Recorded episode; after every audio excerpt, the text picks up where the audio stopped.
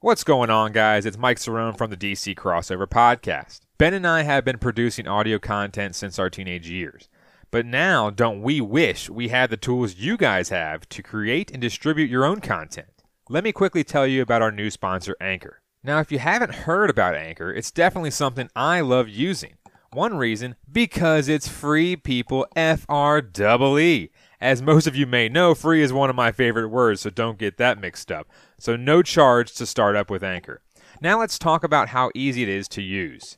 With Anchor, there are creation tools that allow you guys to record and edit your podcast right from your phone or computer. Super simple and super accessible from anywhere. Now that you recorded, how do you distribute to the streaming apps? Anchor does it for you, folks. Whether it be Apple Podcasts, Spotify, or more, they got you. Using Anchor, you can actually make money from your podcast. Straight hard cash, homie.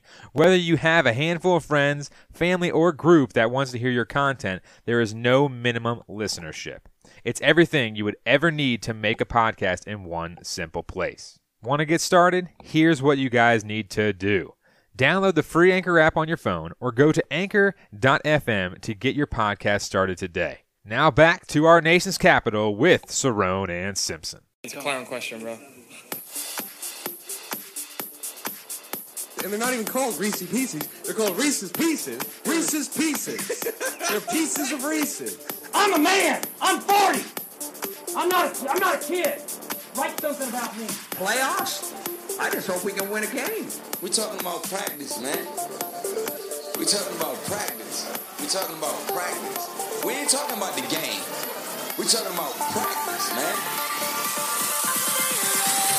But they are who we thought they were, and we let them off the hook. This is what's great about sports.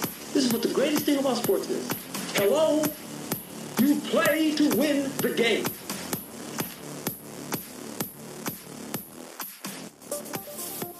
Welcome to the D C Crossover right here on iTunes, Podcasts, and Google Play Music Stores. Cerrone and Simpson on the mics once again. Episode number two. We got some Nats and some Redskins talk to come up on to today. And Ben, this is a great Sunday, September third, twenty eighteen. Everyone's out there listening probably on September fourth, but hopefully you guys had a great Labor Day weekend, long weekend, nice short week coming up for work and everything like that. But Ben, let me welcome you in. How's your Sunday? How's your weekend been, buddy? Well, considering it's Monday, not Sunday, you got to remember. Did I say Sunday? Yeah, you did. It's Monday, buddy. Whatever. Labor Day Monday. Labor Day Monday. Labor Day three-day weekend. Anytime you got an opportunity to have a three-day weekend, it's a great weekend. Uh, it has been a little hot in the district uh, here this weekend, so I made Friday sure to was, stay. What about the humidity inside? Friday, man? Humidity was pretty bad. That sucks. So I made sure to spend the rest of this weekend indoors, uh, avoiding sunlight, heat, all of that. Enjoy the wonderful A C. But now it's good to be here. And again, uh, those at home, just a rem- quick reminder. It's the D C Crossover. We're going to talk about all the sports teams, uh, but for this episode, we're going to focus more on the Nash, the Nats and the Skins. Later on, as we get into hockey season, as we get into basketball season, we'll have some more for sure. on, on the Wizards and the Caps, but uh, we got to keep it focused on the teams that are having the most action happen right now. And uh, keep in mind, also, stay posted for later in September and kind of early October for our season preview episodes for oh, the yeah. Caps and the Wizards. We're definitely going to get into that, but uh, happy to talk some baseball and thank Thank God, football on this Monday, Monday. Labor Day. It's a Monday. I totally forgot. Yeah, yesterday I was calling it Saturday too, so I don't know. I'm all miscombobulated or whatever. Discombobulated? Is that what it is? Dis? Is it whatever dis you want miss? it to I, be. Whatever it is. After uh, that primo sandwich. Yeah, exactly. Yeah, definitely check out uh, our other podcast below. Uh, we're going to be doing food reviews as well for local eateries around the D M V. Uh, mainly we're going to stay in Virginia for right now, but then we're also going to venture out into D C as well and Maryland. Maybe. We'll see. Um, but at the same time, uh, this is the D C Crossover where we cross over all four major D C sports teams, and we're also going to have some specialty episodes uh, with some more uh, quote-unquote national topics. Um, we'll also have a podcast below talking about the local high schools, Parkview High School and Manassas Park High School, Uh, basically canceling their football seasons. We'll also talk about that as well. So definitely check those out. Uh, but this is our main podcast right here, the D C Crossover, uh, for all the four major sports. Today we're going to be talking about the Washington Nationals for a few minutes, and then we're also going to be talking about the Washington Redskins. So first off, let's get into the Nats talk here, Mister Simpson. And They made a few trades here the past couple of days. Uh, uh, a fan favorite, Gio Gonzalez, heading to Milwaukee uh, while they're playing Milwaukee. I don't know. That's kind of weird all in itself. But you also have Ryan Madson uh, moving over to the L A Dodgers. Uh, so let's talk about the trades uh, that have gone on so far, because we have – I mean, let's be honest here. We have a few that have been uh, kind of question marks uh, with Matt Adams and so on and so forth as well. Uh, so let's get into to the trade talks right now. So let's start off with uh, the early trades uh, where we got into like Shawn Kelley and uh, and Matt Adams and Brandon Kintzler. Uh, you know, ha- do you think, and also, excuse me, Daniel Murphy, haven't even mentioned him yet as well. Do you really think that these were worth it? I mean, Matt Adams, again, like I said before, we got him for quote-unquote cash considerations, which I ended up finding out that it's about fifty thousand dollars. So a guy of that nature, is he really worth only fifty thousand dollars? Yeah, it sounds like a college tuition or something like that. yeah. Uh, yeah, it's it's some of it's going to be remain to be seen on the Nats side as far as the value back from some of these trades. You've got um, guys like Andrew Monasterio, who the Nats got for Daniel Murphy, who's down in Potomac, and you got some other prospects in as well. And, and you know, it seemed like Rizzo, the, the main game plan was he's trying to ship off uh, you know, some of these higher contracts, get some money back. It, in, all, in all honesty, it appears that, that the goal is to to, say, to have as much money as possible to offer Bryce Harper, obviously, um, in his deal. But, I mean, all these other teams are loving these acquisitions. You got Daniel Murphy oh, yeah. batting leadoff for the Cubs here in some games, um, hitting bombs. He'll be actually in Nats Park next week, and the Cubs come to town. Uh, and then you've got you know Matt Adams and the Cardinals actually playing the Nats now here this week. And, and for the Cardinals, they, third. actually him coming back to Saint Louis. He was in Saint Louis for a little bit, and now he's back. Um, they're glad to have him as a lefty power bat that they can use off the bench and, and get some spot starts as well. So, and, and then as far as the bullpen arms go, you know, Shawn Kelley in Oakland, uh, Brandon Kintzler in Chicago. He's been a little rocky um, uh, for the Cubs, hasn't yeah. been been super solid. But and then the latest move, Ryan Madson to the Dodgers. I mean, it, it's just interesting that this bullpen experiment and these Rizzo acquisitions just – they're all gone now. Yeah. I mean, they're all gone. And then you have Kelvin Herrera, who's out for the rest of the year now with injury. His contract, that was, uh, you know, he's going to be not a Nat next year either. So it's all these, the only bullpen guys that we know for sure coming back are guys like Doolittle, um, guys like Cota Glover, who's under team control for a while, um, probably some guys like Matt Grace and Sammy Solis maybe. I mean, uh, please, dear God, it's going to be all those same guys and then all these new arms that we went, man, we've got these great arms uh, in the bullpen now. They're all going to be gone as well. So good for these other teams for picking these guys up, because the Nats sure didn't get much back for them. Yeah, no doubt about it. And when we're looking forward, I mean, it's just, and we'll get into that, to, into that in, a, in a hot second. But I mean, I just think that you know when the trade deadline came around, he could have made Mike Rizzo, and this is, I think, one of his, I would say, few mistakes that he's he's done so far as the Nats G M. It has been to not make that decision of, okay, am I going to be a seller or a buyer right now? I mean, he's made some great decisions, picking up this guy, picking up that guy, whoever it may be, Doolittle, and so on and so forth. But overall, I mean, this year, it's been like so indecisive for some reason. I don't understand why it's been this indecisive to the point where, okay, we're going to, you know, we're, we're, we're going to, I don't know. We're, we're, like, that's basically what it feels like that whole entire general manager's office has been like. It's kind of like just stuttering and just not knowing what's going on, you know, because all of a sudden now you're making all these moves way after the trade deadline. And it just makes zero sense to me how it, it, it works out for you in the end. I mean, you basically get rid of Matt Adams, who you picked up for this year, uh, basically taking over um, for uh, whose job was it last year? The, uh, the the bat coming off the bench. I'm, I'm, I'm going mind blank. Adam Lynn? Adam Lynn, that's right. Okay. I knew it started with an A, but I'm, I'm, I'm going mind blank on that. But thank you. That's why you're here, Mister Simpson, to help me out. Uh, Adam Lynn, basically, you know, he was a great hitter off the bench as well. Matt Adams came off, and he actually was hitting better than Zimmerman for mainly the entire year. And I just don't see any of these moves so far being beneficial to the Nats. I mean, you get some prospects and whatnot, but we'll get to the prospects here in a second. There, there's really no room for any more prospects. I mean, you can have tons of prospects here and there, and then you can use them for trades later. I understand that for stockpiling reasons, but I mean, some of these prospects out there are so good, like Victor Robles and Carter Kieboom, and some of these guys you'll see here probably within the next year or so. Um, I mean, Victor Robles, he's definitely going to be playing in the majors next year. Don't get me wrong, but it just makes zero sense uh, to me of all these players that, you know, you were basically hanging on to saying, okay, we might make a run. Then all of a sudden you play the Phillies in that big series not too long ago. And then, then what happens? Okay. You basically almost sweep them. And then you start, okay, well, okay, we're going to do this. Okay, we're, we're going to trade this guy. Okay, we're not – like, I understand, but if the Brewers needed a pitcher, which they even said it on their Twitter, I think it was, or something, like, we got our starter, you know, we got – like, because they got uh, Gio. Why couldn't you trade him for a better prospect or cash or whatever? I mean, why couldn't you do that earlier?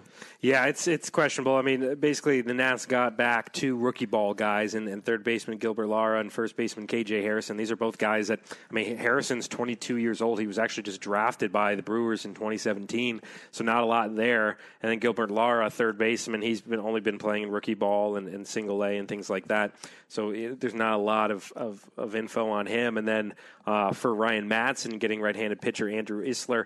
That one may end up working out okay. This is a a guy who's uh, twenty-five, right-handed power thrower. Um, he's he's actually been in uh, kind of bouncing back and forth in, in triple A and double A.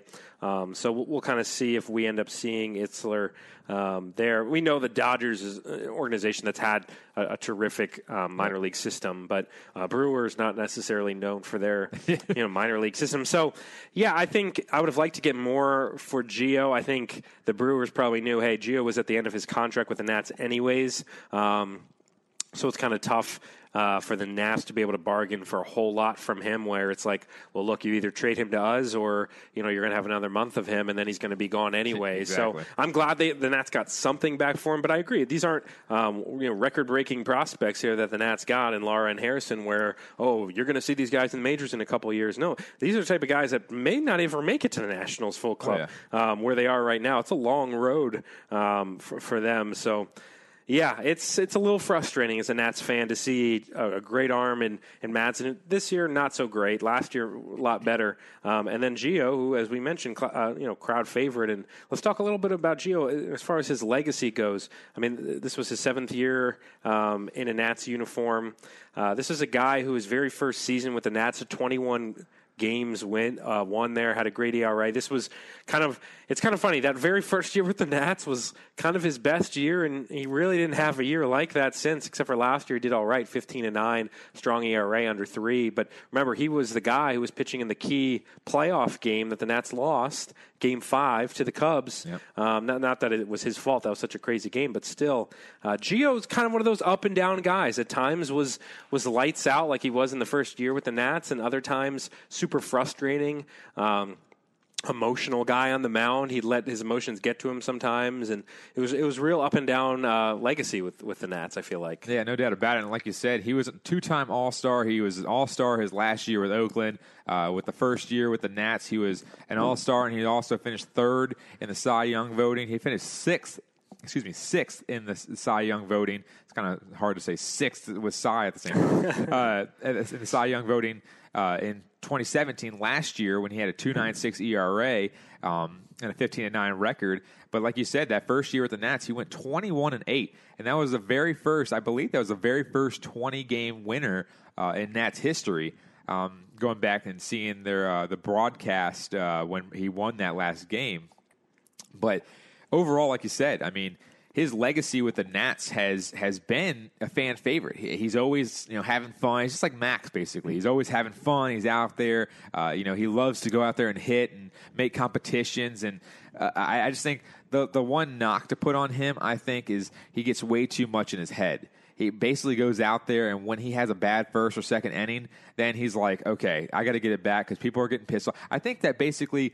He kind of looks at the fans, for instance, and says, like, if there's, like, a couple hecklers out there, like, then he's like, okay, I got to please them or something like that. I think that's what it kind of goes down to um, because when you're looking at him pitching, he's always talking to himself, which isn't a bad thing per se, but at the same time, it's like he, when the, the times he is talking to himself on the mound is when he's going out there and letting five runs uh, through four innings or something like that. Uh, and, and that's where I think he kind of lets himself down because he doesn't stay in the ball game. But overall, I mean, he's one of my favorite, uh, one of my favorite Nats. Uh, he's one of, uh, I think actually my mom is a real big fan of Gio, and a lot of other people are big fans of Gio just because of his fun, loving personality and the, the the energy he brought to the ball club. But as for a pitcher, I just think that uh, you know it, it was his time to go. He's getting up there in age. He's thirty-two right now, going to be thirty-three next season.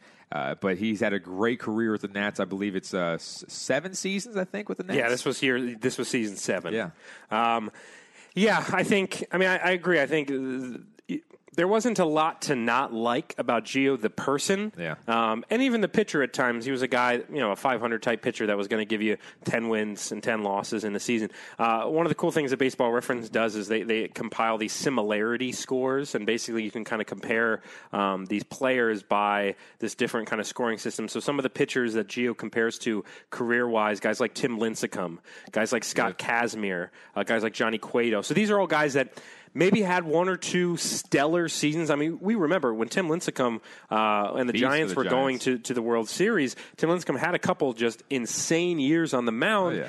And then those were followed by a lot of not-so-great years. Yeah, then he cut his hair and lost all of his power. Um, and he had some bad years in there, too. And Giovanni Gallardo, that's another guy that kind of had some a, a great season here, followed by three average seasons. Same thing with Johnny Cueto. Um And and Scott Kazmir. So that that's kind of the category you put Gio in, is with those types of guys where, look, he had a couple stellar seasons. Last year was great. His first year with the Nats was great. Um, and then he had some years of, you know, four-plus E R A in twenty sixteen, another high E R A in like a, twenty fifteen. Like a, like a third starter in the rotation kind of thing. Exactly. He fit that role, and it was one of those guys where, unfortunately, he had to pitch in some pretty big spots in the playoffs, and it didn't really work out for him. So he's not really known as, oh, this This guy was lights out for the Nats in the postseason. Wasn't really the case, um, but at the same time, yeah, am I going to miss Gio? Sure, I'm, I'm definitely not going to, um, you know, really hate on the guy. The guy, postseason wise, uh, you know, he pitched in, in four different postseason series for the Nats, and his E R A four point seven eight in postseason in, in yeah. six games. He, he really wasn't, just wasn't really able to bring it. Um, you know, even in that first year, he had a, a, over a four E R A, and then twenty sixteen and twenty seventeen, both games, three games he pitched in. We're talking over six E R A in those games. He was not a clutch player, unfortunately. No. But I'm gonna, yeah, it, it sucks because now for the Nats, you have guys like Gio, where you know it's an end of an era. The Gio era with the playoffs. We're going to see Ryan Zimmerman hopefully hang it up here soon at some point. I don't know. We're all, we're kind of rooting for it. Um, you know, you're suddenly all these guys that have kind of been around for a long time with the Nats and kind of been known for, um, you know, being with the Nats the last decade. They're they're all starting to leave, and it's time for the young guns like Juan Soto and Victor Robles, as oh, yeah. you mentioned, and hopefully still Bryce Harper um, to kind of keep that legacy going. Yeah, no doubt about it. And the last thing I'll mention with with uh, Gio is that looking at his time with the Nats over the past seven years, it's actually been pretty productive. I mean, like you said, he hasn't been clutch, but he's been that guy where you can lean on and say, he's not going to get hurt. Like, you're going to have at least that guy who's a middle-of-the-rotation starter uh, go out there every fifth day and give you uh, a decent quality start, you could say, at, at, at the least. Um, but his record is eighty-six and sixty-five with the Nats. Posted a three point six two E R A, which is which is not terrible. Um, you know, basically he gave you a fifty-seven percent win percentage when he goes out there, which is uh, pretty darn good all on its own. Giving you three complete games, two shutouts. I mean, he's he's been definitely one of the, the I, like you said, not clutch, but one of the consistent starters that you're always going to have there, because the lowest amount of games he started in his Nats tenure was twenty-seven back in two thousand fourteen. He had thirty-two starts last year, thirty-two in twenty sixteen, thirty-one in fifteen, thirty-two in thirteen, and thirty-two in twenty twelve, which is actually pretty crazy to see that that's how many starts he had every single time. But overall, uh, Gio's going to be very, very um, missed. Uh, very, I don't know, is that the right way to say it? He's going to be missed very much. Um, and, uh, and I think that Gio uh, deserves Uh, a round of applause from everybody at Nats Park, and I, they already gave an ovation, tribute videos, everything. Yeah, you can find that on our site, d c crossover dot com. Yep, no we posted some stuff on there. Uh, there's going to be an article coming out this week as well, The Legacy of Gio. Um, that's going to be one of the blog articles we, we'll have up. And, uh, and yeah, but besides the season as a whole, Mike, here is now we're entering the final month in September. You know, Nats are out of it. Eight, eight, you know, eight games back in, yep. in the wild card, eight and a half back in the division. Uh, it's pretty much toast here for the rest of the season.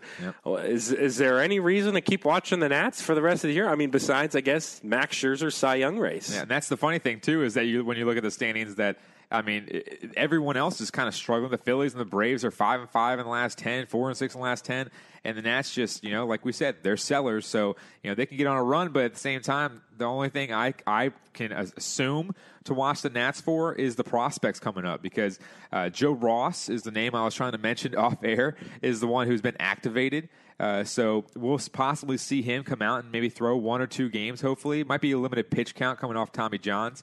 Uh, but also Victor Robles is now uh, healthy, and he can actually come back uh, come back to the ball club, and he'll be brought up as well. Uh, maybe Carter Kieboom, we shall see.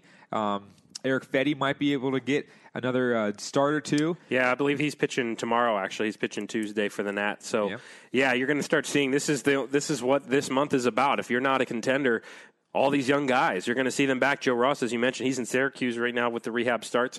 I would love to see him before the year ends just to remember, hey, that's Joe Ross, and that's who we're missing as our number five starter. Everyone forgets about him. Because the guy's got stuff. He's yeah. got some solid stuff. And, yeah, we're going to see Robles, and, as you mentioned, Mike. And that's I guess that's pretty much it. If you want to go Nats Park. Jeffrey Rodriguez is also one to look out for, too. Yeah, but he's been a little rough. I mean, yeah. yesterday gave up seven runs. Rodriguez is one of those lightning arms where you expected so much more out of him, but maybe he just wasn't ready at this point. Maybe he needed a little more seasoning, because his E R A is not great, and bad start the other day, um, but it's still an interesting and intriguing arm to kind of keep up with, uh, for sure.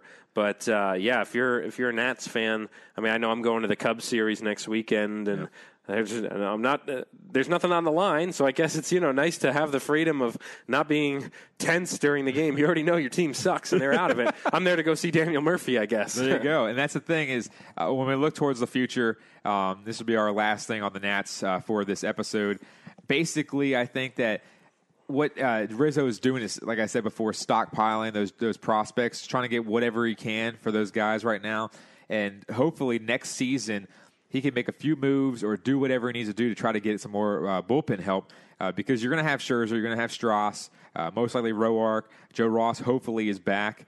Um, then maybe one of these other guys can be uh, from, from from the minors can be that fifth starter. Uh, but at the same time, if Harper comes back, that's going to be the whole saga for this whole entire offseason. Is Harper coming back? And that's another thing we'll have to talk about later, um, and what what we think his chances of coming back are. But If we'll assume Harper comes back, you got Harper, Soto, Turner, Rendon, uh, Wilmer Defoe. They might need to get another second baseman. They they actually might. What I'm thinking, they might do Spencer Kieboom, or excuse me, Carter Kieboom, to possibly you know fill in that second base role possibly as well. Um, but as well as you said, the catcher position last episode you mentioned as well. So there's I think there's a few little uh, niches in there uh, that need to be uh, filled, but at the same time, Uh, I think it's going to be nice to see our future, because, like I said, Carter Kieboom is twenty-one, Victor Robles is low twenties, Juan Soto is is is fourteen, um, and then Bryce Harper, you know how how old he is. So overall, you know the the future looks really bright for the Nats. So that's one positive to hang your hat on. But that's going to be the Nats talk right here for the D C Crossover episode two. We're going to get on to the Redskins talk right after this quick break right here on the D C Crossover.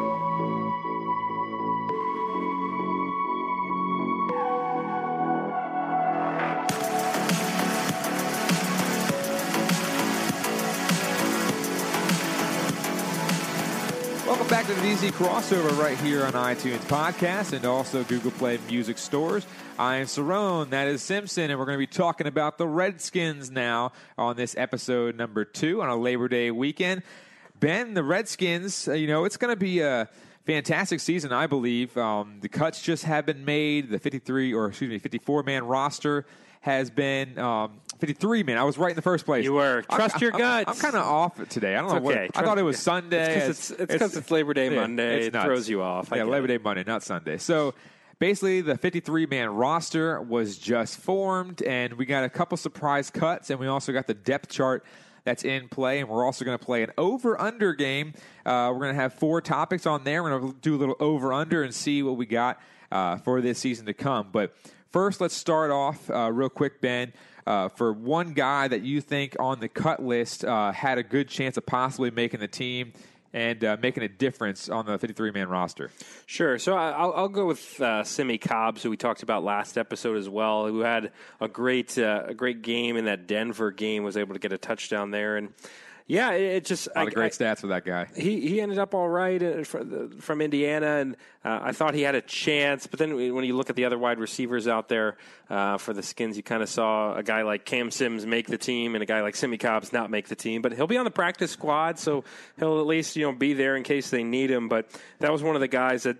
Uh, but when you got to get down to fifty-three, there's going to be yep. some names that are off this list that uh, you know you you you little questionable, a little wondering. Man, if they had just made well, a play here, a play there, that's the difference sometimes on making this roster. But but uh, so so Cobbs for me was a guy that I was kind of rooting for to make the team and, and un- unable to do so. Exactly. Yeah, when you're looking at the roster uh, for for the wide receivers, like you said, it's kind of a. A little situation with the running backs as well. Um, there's kind of a log jam for the wideouts. You got Josh Doxson, uh, then Jamison Crowder, Paul Richardson, who they picked up from Seattle, uh, Maurice Harris, who's always been um, past a few years has been a very good player out of camp, and he actually made that one really good catch last year. You can go look at his highlights. Then, uh, of course, Trey Quinn, who is quote unquote Mister Irrelevant. He's been very solid in the preseason. Uh, a lot of great catches. He's a very good route runner, um, but he just doesn't have the speed and quickness that a lot of people would prefer out of S M U. But then Cam Sims is the one guy that everyone was hoping would make the team from Brian Quick and him. And I think they made the right decision. He's over six foot two uh, from Alabama, and people think that he was underutilized at Alabama. So we'll see if Cam Sims can possibly make a difference uh, coming in uh, for possibly injuries. And we all know Josh Doxson is probably going to get hurt at some point. Um, and then also Jamison Crowder going to be the main guy out of the slot. Cam Sims has proven to be uh, a beneficial guy on the outside, so you could possibly see him use his vertical leap uh, in the red zone possibly and try to maybe be used in those type of situations. Um, but the one guy I'm looking at is Martrell Spate. Uh, the linebacker uh, made the team last year, but then uh, mid- middle of the year he came. Uh, he, you know, basically Zach Vigil ended up uh, overtaking him at his spot in the middle linebacker position. Um, just not really the the most sound guy that you could see on there. I wasn't really shocked at this move, but at the same time, I was more so uh, looking at the log jam they have there as well. It's actually kind of funny. You never really see log jams for the Redskins. Uh, that's that's the one thing you always see is because oh, there's always a deficiency here or there or whatever it may be.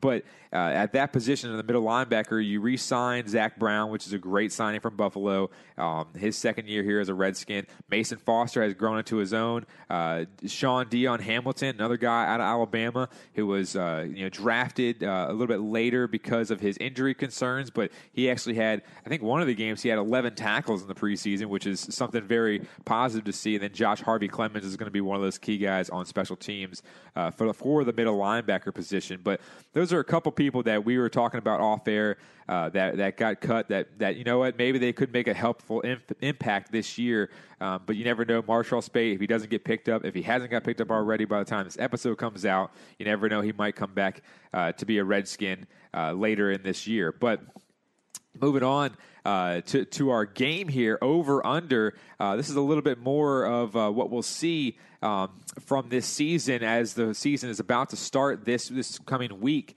And uh, we'll also, after this uh, game gets uh, prog- pro- progressed, I sh- should say, that this coming next Sunday against the Arizona Cardinals, we'll actually give more of a season outlook. Um, are we both predicting an Arizona Cardinals W for this week against Sam Bradford? I, I think so, especially with a you know a healthy squad here. Yeah. Um, I, I think... Uh, When the, when the Skins have some of the, this this complete roster that we're talking about, we've got the line healthy and things like that. Yeah, I think they definitely can take down a team like Arizona. Yeah, I think that when you're looking at the Redskins season as a whole, uh, we'll get into that after next game uh, in, in one of our uh, third episodes. Um, but overall, it's going to be a fun game to watch. Uh, that one's going to be in Arizona, so the uh, the kickoff is four twenty-five on the ninth of September. But let's get into our game here, Mister Simpson. I know you love games. I love games as well. This is our over-under game to start the twenty eighteen twenty nineteen football season. Uh, for the Washington Redskins, first off, we're going to start off with the new man in charge behind the line, Alex Smith.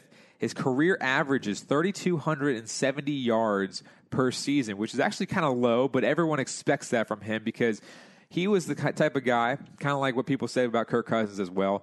He's more of the quote-unquote game manager. Um, and what we saw last year wasn't uh, a game manager type season. He had over four thousand yards, had a career year. So over under uh, for this year, excuse me, uh, for this uh, season as a whole for Alex Smith, Let's, let's put it at thirty-five hundred yards after his last season, which was a phenomenal year as a whole. Yeah, I think you know he's not going to hit that four thousand mark that he did last yep. year, but at the same time, uh, the guy's been over three thousand uh, since twenty eleven pretty much, except for that twenty twelve season uh, with the 49ers. So, yeah, I'm going to say Smith, especially with a good receiving core to throw to, Uh, I'll say he'll go just over thirty-five hundred yards. I'll yeah. say he'll be close to about thirty-six hundred maybe for this season, maybe closer to thirty-seven hundred. Um, but then that kind of affects what our next over-under is, but we'll get to that in a moment. But what, what, what do you have? Do you have him going over or under? Well, that's the thing is you look at his last three seasons with the Chiefs, and yes, okay, I'm, you know what I'm kind of tired of, Ben?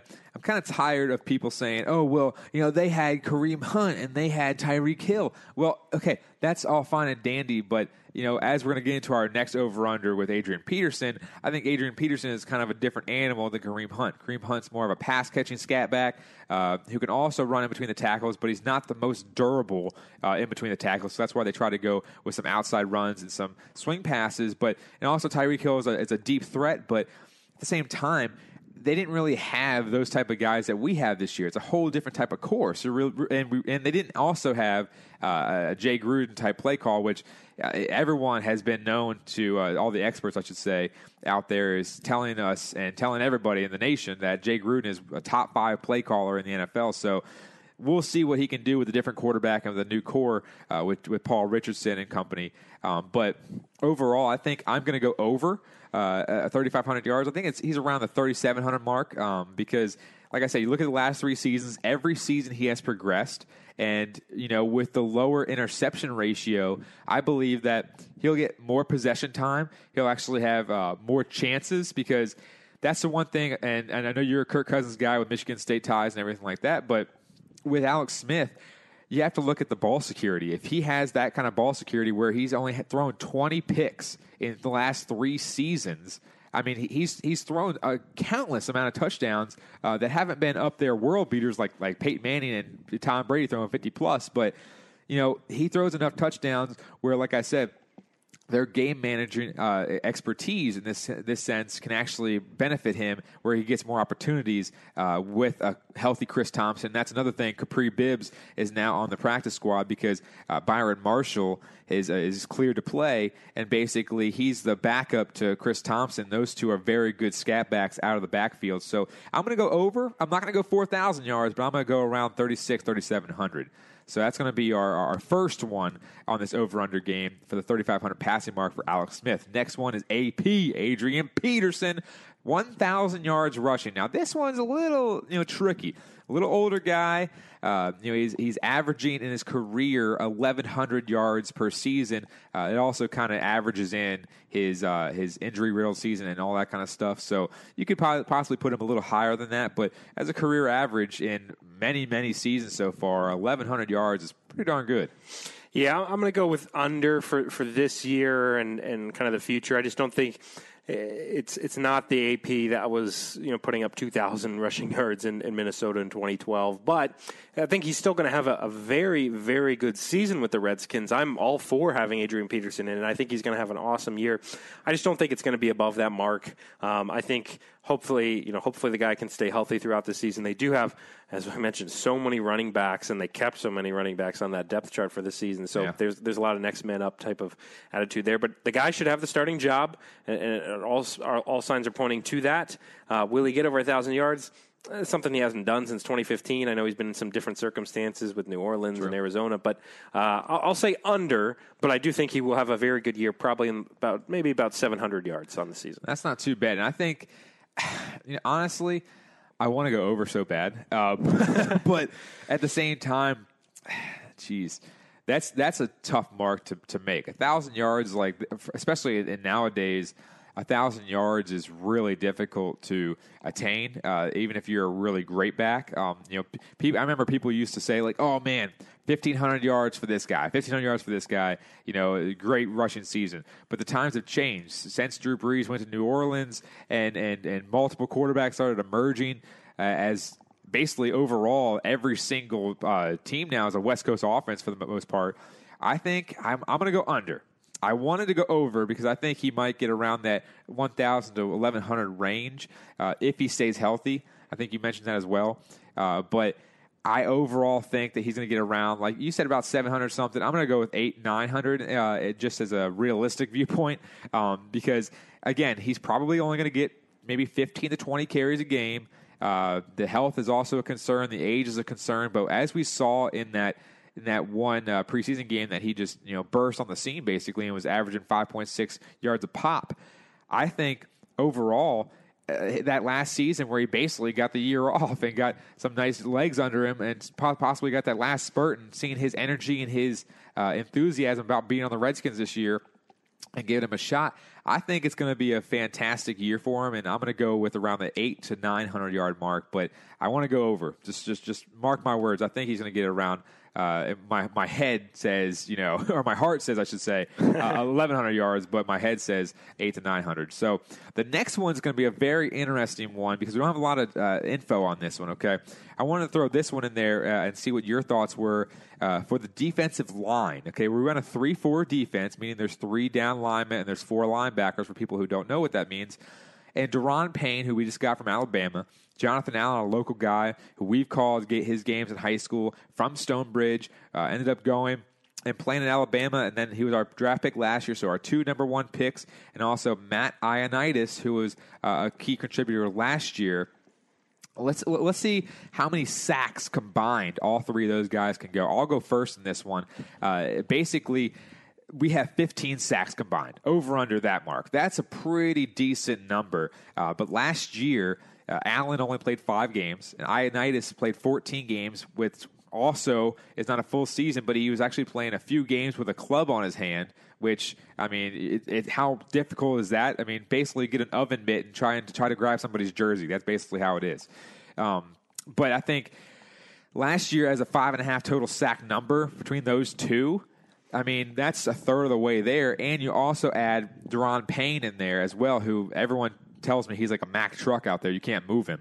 So my uh, estimation, I'm going over. I think they're going to get around uh, fifteen to twenty in there, uh, in, in that little range, because obviously defensive linemen in the three four aren't there to get sacks. They're basically there uh, to help and fill the gaps for the linebackers to come in and try to get them for losses and whatnot. That's how what three four is made for.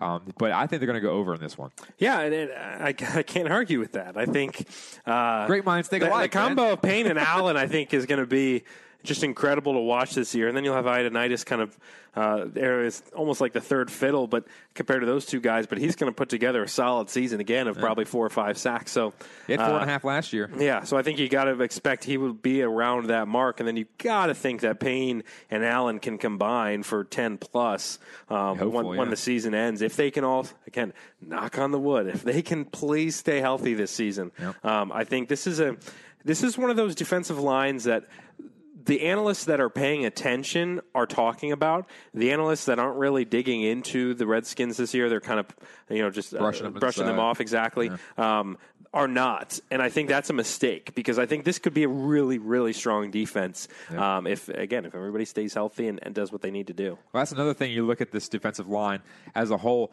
Like I said, Ioannidis was playing a few games with a club on his hand, this and that, uh, and he also didn't play in two games as well. So you only have basically a handful of games these two played together. Allen had five games played as a rookie, and this defensive line as well was playing with like guys like Stacy McGee and, and Ziggy Hood. Even though Ziggy Hood made the team, he's a good veteran presence, but these guys aren't world beaters out there. Some of these guys aren't even on the team anymore from the starters last year. So once they lost Allen, they're actually run uh, run per carry attempt or run per attempt. You know, I can't even talk about it.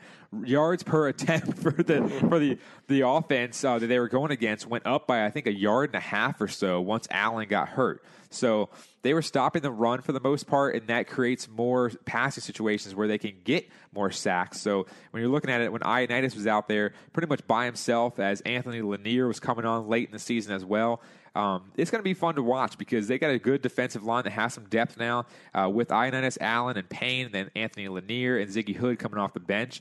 Uh, it's going to be good. I don't think it's going to be as good as the Eagles um, or the, the Cowboys uh, per se, uh, but they got a good defensive line, and that's what we're going to move into now is the Washington defense as a whole. They were tied for twenty-seventh last year, Ben, uh, mainly because the second half of the season, once Allen got hurt, Ioannidis, Ioannidis was hurt, and uh, some other guys uh, got injured, but overall, Monte Nicholson, another Michigan State guy, got hurt as well. So that kind of suffered us, as, uh, suffered in the back end.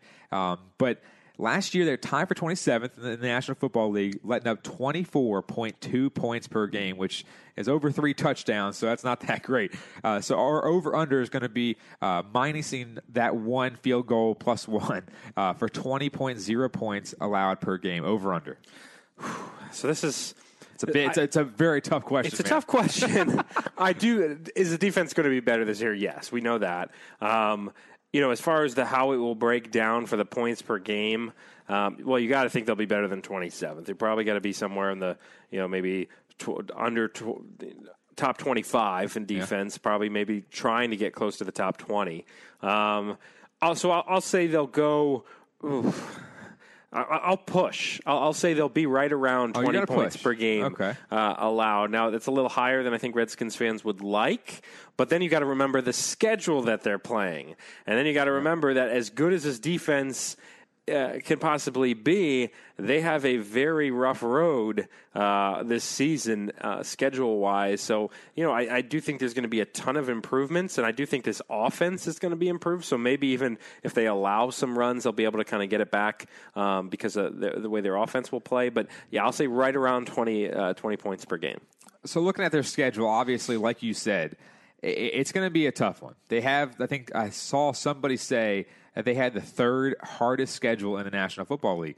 That's a pretty damn hard schedule. Uh, looking at uh, most of their games this season, it's going to be tough. Obviously, the Cardinals, I think they're going to hold them to under twenty. Uh, with Sam Bradford, you never know what you're going to get with Sam Bradford. Either he's going to break uh, like glass, or he's going to throw for three hundred fifty yards. Um, The Andrew Luck uh, Colts, the new look Colts, we'll see. Well, I guess you could call them a new look Colts. Uh, we'll see if he breaks as well. But um, I think those two games are going to be big tells for this defense. Can you get on a fast start and then have to uh, host Aaron Rodgers and the Packers uh, with his new big deal and see if you can hold them to a decent amount of maybe twenty-five points or so? Because you know Aaron Rodgers is going to throw for two, three touchdowns. That's how it is. Uh, but... You know, you got a gauntlet coming up after that Colts game with the Packers, Saints, Panthers, Cowboys, Giants, and then even the Falcons. Like you said last week, their first real "quote unquote" break is the Bucs. So, and last year the Bucs were supposed to be one of the uh, top tier teams in the N F C uh, with all their additions, and they sucked. So we'll see what happens with them, but. As a whole, I think uh, they're going to go. Uh, geez, I want to say push too. Honestly, I don't want. I don't want to be the same though. So I'm, I'm going to go with over. I, okay. th- I, I think that uh, twenty points allowed per game is is pretty damn good. Um, but seen as most of the teams in all of football were around that mark. Yes, they were tied for twenty-seventh, but a lot of the teams were were in that uh, vicinity of uh, around twenty to twenty-two points per game, because I think the best team uh, out there, uh, my computer's not working, so I can't figure it out right now. But at the same time, the, the best team out there, I think, was fifteen uh, points per game, mm-hmm. uh, which, you know, y- honestly, if you look at the, the averages, that's technically not a lot.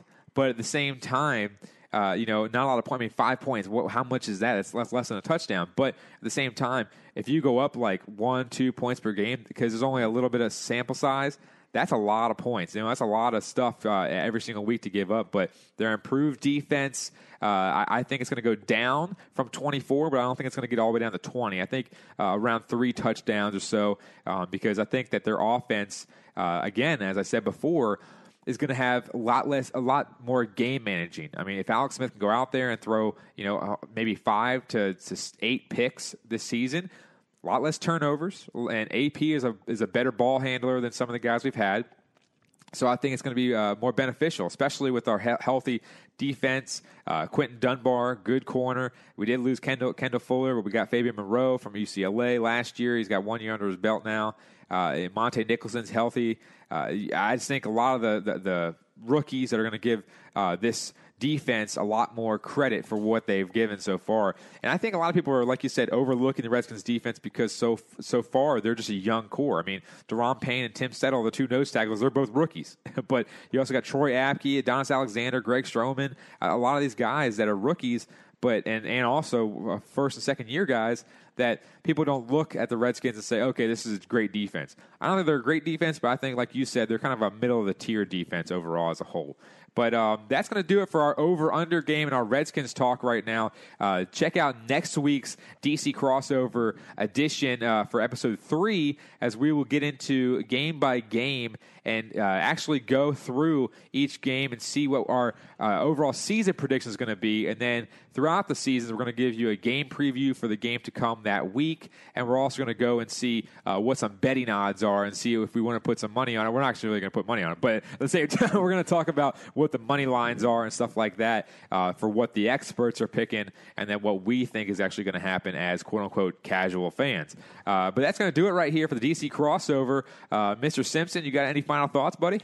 No, I'm just ready. It's it all starts next weekend. It's all back. Really, this great, Thursday, man. I guess technically, but uh, we don't care about those games. We just care about Sunday with. Uh, With with the Redskins. It's already and started also, with college football this past weekend. Yeah, we'll, we'll definitely keep in mind, uh, those listeners of D C Crossover, we will this season be doing some kind of college roundups with some of the local colleges. Obviously, uh, if you're listening to this on uh, here on Monday, uh, this is Virginia Tech plays tonight. We've got some, obviously, some games that happened over the weekend. Uh, we'll be getting into some college football this season as well, sticking with kind of the local theme. It will be all focused around local universities and colleges and, and how they're doing. But uh, big win for Maryland over Texas. That was second crazy, year in right? a row, I believe, that they yeah. beat Texas in the, in the in the opener. So that was crazy, especially with all their scandals and everything going yeah, on. That's, that's yeah, it's so a pretty big win there. We'll definitely get into that uh, later in the show as well this this uh, this season. Definitely check out the D C crossover dot com uh, for all the great work we have with writers. Uh, Ben is pretty much in charge of that website. He's done a great job uh, on, on that website as a whole. So, de- again, check out D C crossover dot com and uh, D C Crossover on Twitter, uh, D C Crossover Podcast on Facebook. Definitely give us a like, follow on there. But also, if you're on iTunes, click the subscribe button. It's free. We're not charging you anything. Who cares? Even if you don't listen to it, just listen to this last, you know, twenty seconds of this whole entire podcast and, uh, and and subscribe on there for free. And also uh, give us a like, a review. Yeah, uh, rate us and review us. That's what helps us out. If, if yep. uh, we're not asking you to pay for anything, or you know, check out check out the site, listen to the show. The, the one thing you can give back to us, if you rate and review, that helps us out. iTunes wise. Uh, yeah. Helps us move up the charts for sure. Yeah, no doubt about it. But this is the D C Crossover right here on iTunes Podcast and Google Play Music stores. Uh, definitely check us out on all social media outlets. And if you need to get in contact with us, you can go on social media outlets, or you can hit Ben at D C crossover dot com or Mike at D C crossover dot com if you want to get in touch with us directly. But also, again, the last thing I need to say is leave us some uh, topics you guys want to talk about. These are main topics that we're trying to get uh, integrated with, uh, just like we said, casual fans and what we think that you guys might want to do and think about. So go on there and say, oh, we want to talk about, you know, whatever. What, what do you think about this game coming up, or whatever it may be? And if you guys have any food reviews that you guys want us to go check out uh, that you haven't checked out yet, we'll go and try to do that as well. Uh, check out our other uh, podcasts. We got the D C Crossover right here, which is the main uh, the main podcast overall. We got our food review, which we did against uh, our four Primo Hoagies uh, out in Leesburg. And uh, we're also going to be talking about uh, a so, so kind of local slash no, national topic of high school football, a brief one uh, below as well, uh, with the local high schools, Parkview and Manassas Park, canceling their football season. So for Ben Simpson, I am Mike Cerrone saying so long for episode two of the D C Crossover.